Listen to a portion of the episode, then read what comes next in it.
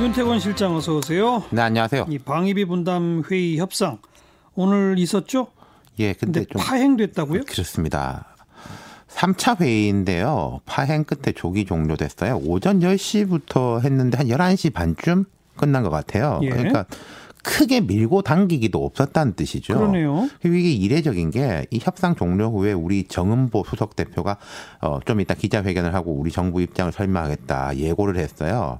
근데 미국 수석 대표가 더 빨리 성명을 발표했습니다. 어허. 회의 종료는 11시가 좀 넘어서고 미국 드하트 수석 대표가 미국 대사관 앞에서 12시 45분 뭐 한참 점심시간이지 않습니까? 사실 성명 발표를 했고 우리 정은보 대사는 2시 반에 기자회견을 했어요. 그러니까 협상은 그냥 파행이고 각자 언론에 대고 자기 말을 했다. 그렇죠. 미국 대표는 뭐라고 했어요? 자, 드하트 대표는 유감스럽게도 한국 협상팀이 내놓은 제안은 공정하고 공평한 부담을 바라는 우리 측 요청에 부응하지 못했다.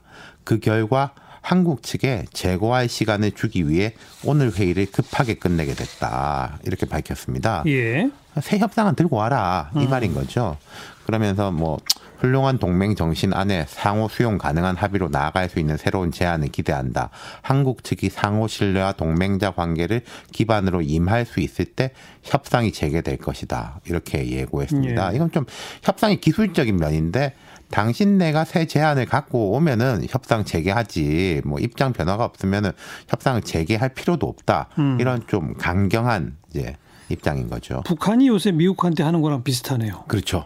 새거 갖고 와라. 예. 우리 입장은 뭐라고 밝혔어요? 우리 입장이 약간 더 구체적이었습니다. 미국 측은 새로운 항목 신설 등을 통해 방위비 분담금이 대폭 증액돼야 한다는 입장인 반면에 우리 측은 지난 28년간 한미가 합의해온 방위비 분담금 협정 틀 내에서 상호 수용 가능한 분담이 이루어져야 한다는 입장이었다. 이렇게 밝혔어요. 예. 이게 무슨 말이냐면 액수도 액수인데 미국 측이 뭐 간접 비용, 훈련 비용 이런 것도 붙이려고 하는 거고 지금까지 예. 협상의 틀은 그 직접 주둔 비용 내에서 이게 뭐 작년보다 얼마가 올랐으니까 이만큼 올리자 이런 식이었거든요. 예. 미국은 틀을 바꾸자는 거죠. 네. 그러면서 이제 미측이 먼저 이석했다.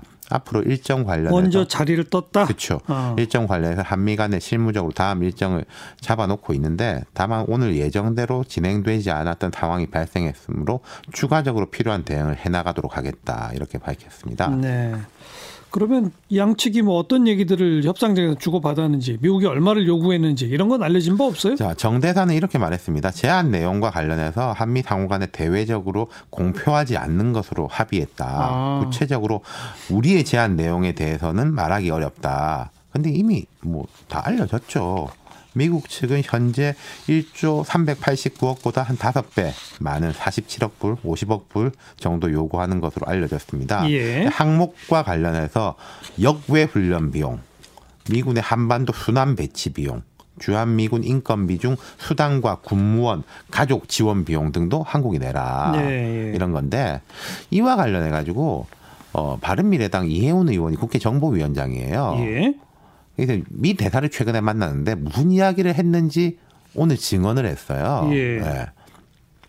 인사 나누는 자리로 알고 가볍게 갔는데 서론도 없이 방위비 분담금으로 50억 달러를 내라고 여러 번 제 느낌에는 20번 가량 이야기를 하더라. 20번이나? 네.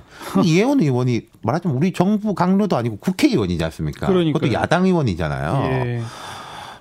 이 의원은 제가 해당 액수는 무리하다고 말하면서 지소미아 얘기도 꺼냈지만은 해리스 대사가 또다시 방위비 분담금 화제로 넘어갔다. 해리스 대사는 우리나라가 그동안 내야 할 돈의 5분의 1밖에 내지 않은 일이 오랫동안 이어져 왔다고 주장했다. 예. 미국 정부의 공식적인 입장으로 보인다. 이렇게 덧붙였습니다. 그러니까 이렇게 그 대화 내용을 공개한 건 이혜원 의원이 이렇게 좀 너무 무리했다. 그렇죠. 기분 나빴다. 그 얘기죠? 그렇죠. 그러니까 지금 정치권이 다 그래요. 특히 이제 민주당은 오늘 그 의원들이 성명서를 발표했습니다.